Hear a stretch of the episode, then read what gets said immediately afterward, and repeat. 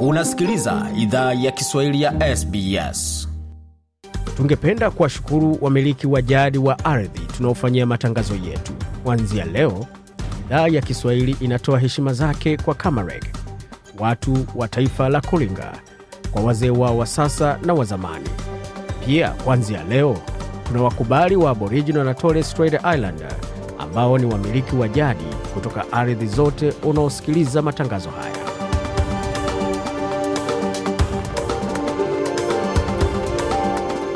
Jambo popote ulipo na karibu katika makala ya idhaa ya Kiswahili ya SBS ukiwa na migode migerano tukuletea makala kutoka studio zetu za SBS na mtandaoni anwani ambao ni sbs.com.au kwa Swahili, ikiwa ni masaa machache yakisalia kwa kombe la dunia kuanza kule nchini Qatar kwa mara ya kwanza kombe la dunia la soka kuchezwa katika taifa la Kiarabu ama Ghuba ukipenda. Ni mechi zote ambazo unaweza kutazama kwenye runinga tovuti na hata kusikiza kwenye redio za SBS mubashara bila malipo yoyote. Tembelea tovuti yetu sbs.com.au kwa kwa maelezo kwa vile ambavyo unaweza ukasikiza makala hayo na mechi hizo zote.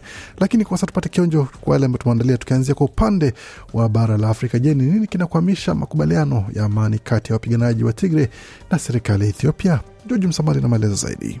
Kuwepo kwa jeshi la Eritrea ndani ya mipaka ya Ethiopia kunamaanisha kwamba bado serikali ya Ethiopia haijakubaliana na yale maandiko ambayo waliweka kule Afrika Kusini na hali kadhalika hapa Nairobi, yale makubaliano, na ni wazi ya kwamba serikali ya Addis Ababa bado inashikilia ule msimamo wake mkali. Mtaalamu masuala ya usalama kutoka kanda ya Afrika Mashariki, Bwana George Msamali hapo akiweka wazi kile ambacho kinakwamisha baadhi ya makubaliano ya amani, na hapo baadaye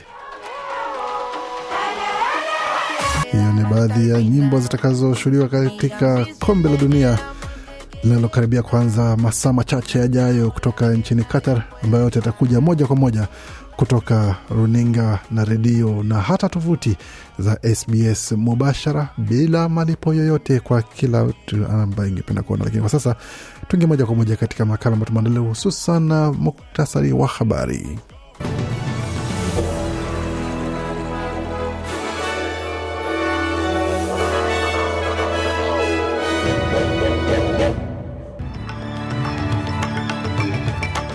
Katika muktasari wa habari jioni hii ya leo, waziri mkuu Anthony Albanese asema kwamba ana imani kwamba baadhi ya vizuizi vya kibiashara vilivyowekwa na China dhidi ya Australia vitainuliwa, lakini amesema kwamba haitakuwa ghafla, itachukua muda ama hatua moja baada nyingine kwa vizuizi vya kuondolewa. Wakati huo huo, upinzani wa shirikisho waiomba serikali ya Leba isitishe mipango yake ya kuidhinisha mswada wa viwanda.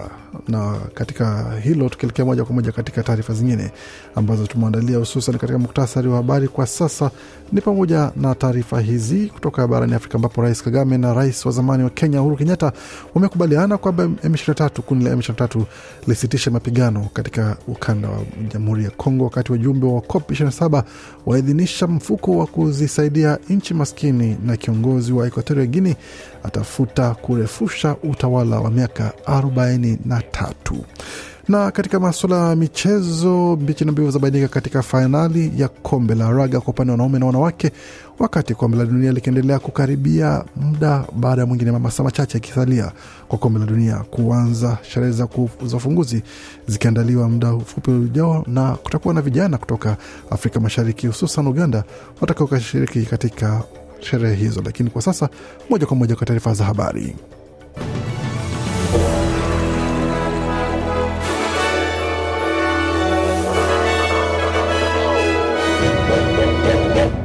Wasikiza idhaa Kiswahili ya SBS ukiwa na migode migerano, na hii hapa ni taarifa ya habari tulioandalia kutoka studio zetu, tukianzia moja kwa moja katika suala la biashara kati ya Australia na China, ambapo waziri mkuu Anthony Albanese ameelezea imani yake kuwa vizuizi vya biashara kutoka China dhidi ya Australia vyenye thamani ya dola bilioni ishirini vitaanza kuondolewa baada ya mkutano wake na rais Xi Jinping katika hoteli ya mapumziko kisiwani Bali, ambako mkutano wa G20 uliandaliwa, ila ameonya kuwa itachukua muda kuona maboresho katika maneno madhubuti kuendelea mbele. Waziri mkuu alisema kwamba miaka hamsini ya mahusiano ya kidiplomasia na Jamhuri ya Watu wa China kabla ya Krismasi mwaka huu itakuwa ni fanikio muhimu, akidokeza kuwa inaweza kukutana na kuondolewa kwa baadhi ya vizuizi vya kibiashara. Maadhimisho hayo yatafanyika rasmi Disemba 21. Alipoulizwa kuhusu muda wa kumalizwa kwa marufuku hayo, Bwana Albanizi alikataa kutoa jibu moja kwa moja, akidokeza kuwa mageuzi hayo hayatatokea ghafla na Well, it's not the way that the Chinese system works. Uh, the way that the system works Anasema hivi sivyo mfumo wa China unavyotumika. Jinsi unavyotumika ni kwamba kuna mfumo wa kidiplomasia pamoja na kuna mfumo mwingine wa kiutaratibu ambacho wanafanya ambayo ni tofauti kabisa na kwingine. Kwa hiyo tuna umuhimu ni kwamba kumekuwa na mawasiliano kati ya Australia na China, na jumbe hizo ambazo zimeendelea kutolewa juu chini zinasaidia kupita katika mfumo ambao unaendelea. Mazungumzo ya moja kwa moja kati ya waziri mkuu wa Banizi pamoja na rais Xi Jinping ilikuwa ni mazungumzo ya kwanza rasmi ya, ya uongozi ngazi za juu za uongozi ambapo kiongozi huyo aliweza kufanya katika muda wa miaka sita na kiongozi wote wa Australia. Katika mazungumzo hayo ambapo alifanyika mara mwisho kati ya rais Xi alipokutana na waziri mkuu Malcolm Turnbull mjini nchini Germany, ambapo alikuwa ni vilevile katika baada ya mkutano wa G20 katika mwaka elfu mbili na kumi na sita. Bwana Albanizi alitumia muda wake wa siku tisa katika mazungumzo hapo akijaribu kuwasiliana pamoja na kufanya mazungumzo mengine, ambapo alikutana na viongozi wa dunia pamoja na kuweza kuboresha na kufanya upya mahusiano katika masuala ya biashara na mikataba mingine ambayo ilihitajika.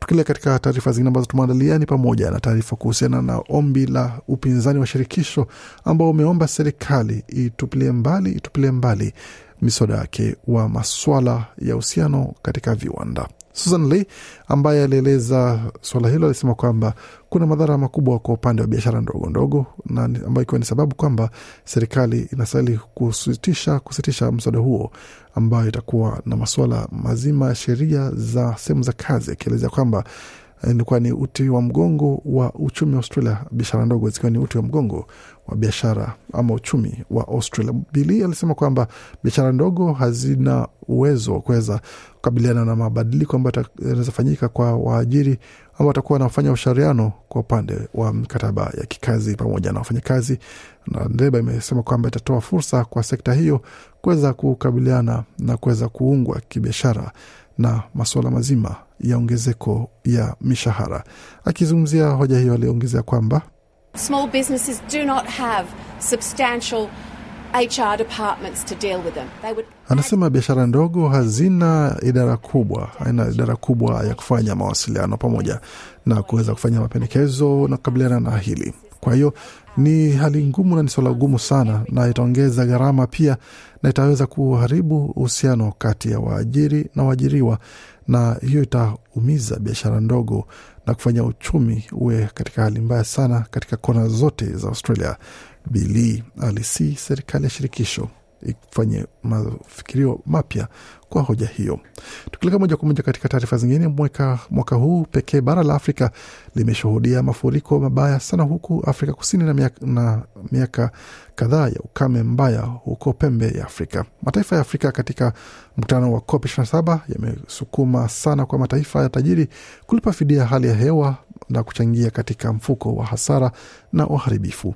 Katika taarifa ya pamoja, China, Brazil, India na Afrika Kusini zimeshutumu nchi tajiri kwa viwango visivyo vya kawaida vya matumizi ya mafuta yatokanayo na mizoga na mimea, wakati wakisukuma nchi zinazoendelea kuwa za kijani.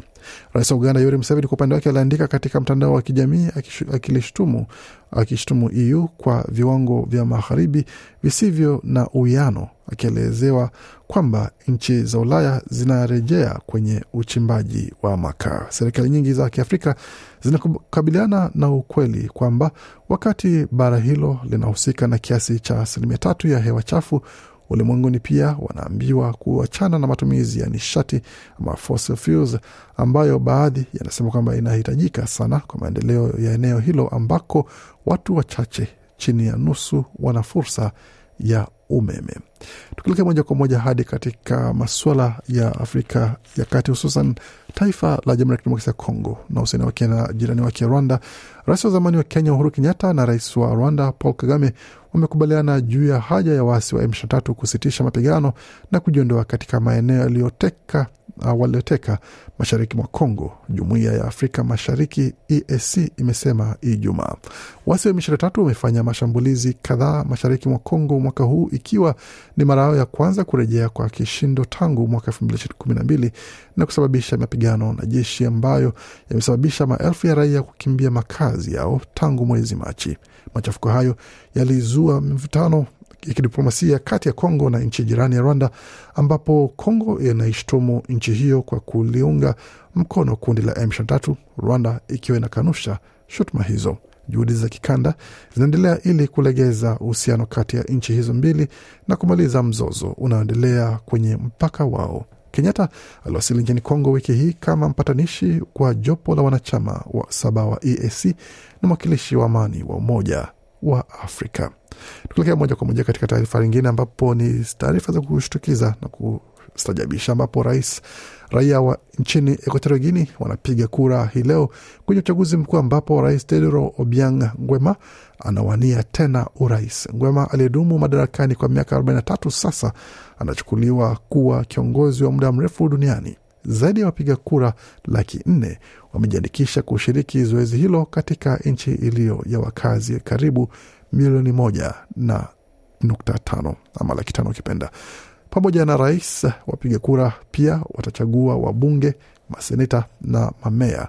Mgwema mwenye umri wa miaka themanini anawania kiti cha urais kwa mara ya sita dhidi ya wagombea wengine wawili wa upinzani. Mara zote amekuwa akishinda kwa zaidi ya asilimia tisini ya kura katika uchaguzi unaotiliwa mashaka na uangalizi wa kimataifa. Marekani na Umoja wa Ulaya zimeelezea wasiwasi juu ya ripoti za unyanyasaji wa vitisho na vitisho dhidi ya upinzani na makundi ya asasi za kiraia.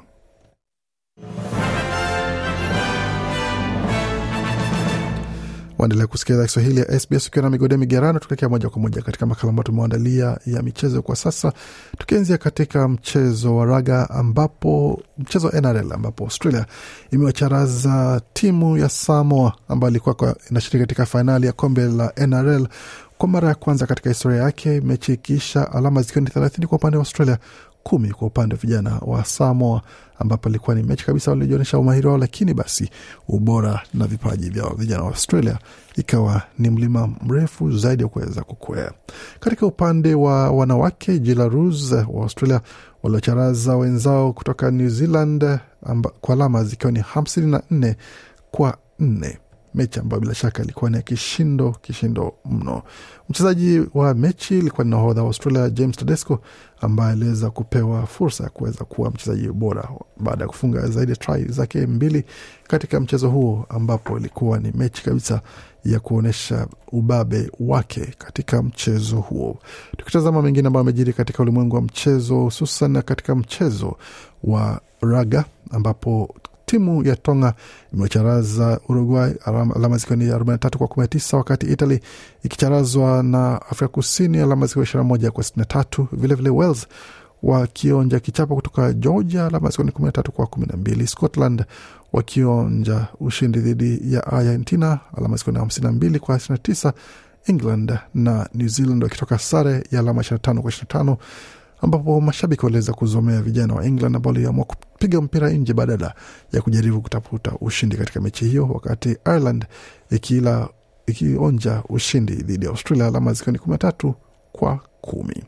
Tukielekea moja kwa moja katika taarifa zingine ambazo tumeandalia, hususan katika sherehe za ufunguzi wa kombe la dunia, ambapo maswala yatakuwa ni kama haya, ambapo wengi wametazamia, mashabiki wametusubiri kwa miaka minne, na sasa basi kombe la dunia linakaribia kuanza licha ya ukosoaji dhidi ya wenyeji kwa sababu moja ama nyingine, na tuma zingine ambazo zimetokea, watu wakisema kwa moja kuhusu lingine kuhusiana na swala zima la haki za wafanyakazi, haki za watu wenye jinsia wapenzi wa jinsia moja, pamoja na hata swala zima ambalo limeibuka hivi karibuni na kuweza kughadhabisha baadhi ya mashabiki kwamba hapata kuwepo na unywaji wa pombe ndani ya viwanja vya michezo hali ambayo rais wa FIFA Gianni Infantino ametetea akisema kwamba hata barani Ulaya katika viwanja vya michezo hakuna kununua wala kutumia pombe. Tofauti ni gani na nchini Qatar? Tusikie basi baadhi ya mashabiki ambao walikuwa wanazungumzia swala zima la kombe la dunia. Bueno, entonces mañana tenemos un partido muy interesante. We're really excited to play the hosts. What can I say? There are no words. Nam, huyu ni shabiki wa timu ya Ecuador Juan Sebastian Huerta ambaye anatoka mji wa Quito kule Ecuador, ambapo anasema kwamba tunafurahia na tunashauku sana kuweza kucheza na wenyeji. Nitasema nini? Sina maneno ya kutumia wala kusema. Ni kitu ambacho kitakuwa ni kitu cha ajabu na itakuwa ni onyesho la ajabu sana na itakuwa ni ya kusisimua mno, pamoja na mechi ambayo itakuwa ni mechi nzuri sana dhidi ya wenyeji Qatar. Na kama ulivyosema kabla, unaweza ukasikiza na kutazama mechi zote za kombe la dunia 64 kwenye runinga ya SBS, kwenye SBS on demand, pamoja na kusikia matangazo ya mechi zote kwenye redio za SBS. Vilevile unaweza ukasikia matangazo katika lugha ya timu zinazocheza leo ikiwa ni kati ya Ecuador dhidi ya Qatar. Utaweza kasikia matangazo ya Kihispania pamoja na Kiarabu kama unazungumza lugha hizo, na pamoja na matangazo katika timu za lugha zote ambazo zinacheza Kifaransa, Kireno na hata Kijerumani, iwapo una uwezo ama uelewa wa lugha hizo. Lakini kwa sasa tutazame hali ilivyo katika masoko.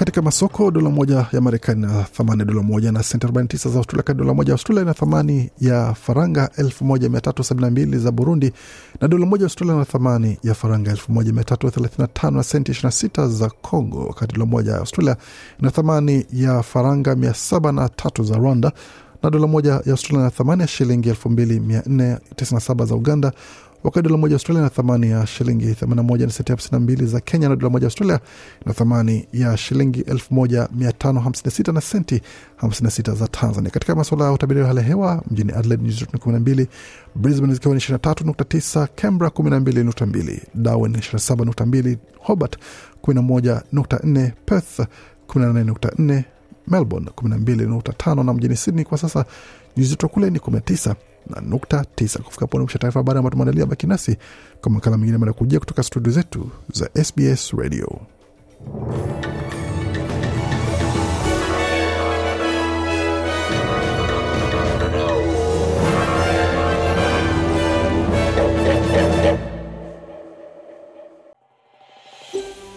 Je, unataka kusikiliza taarifa zingine kama hizi?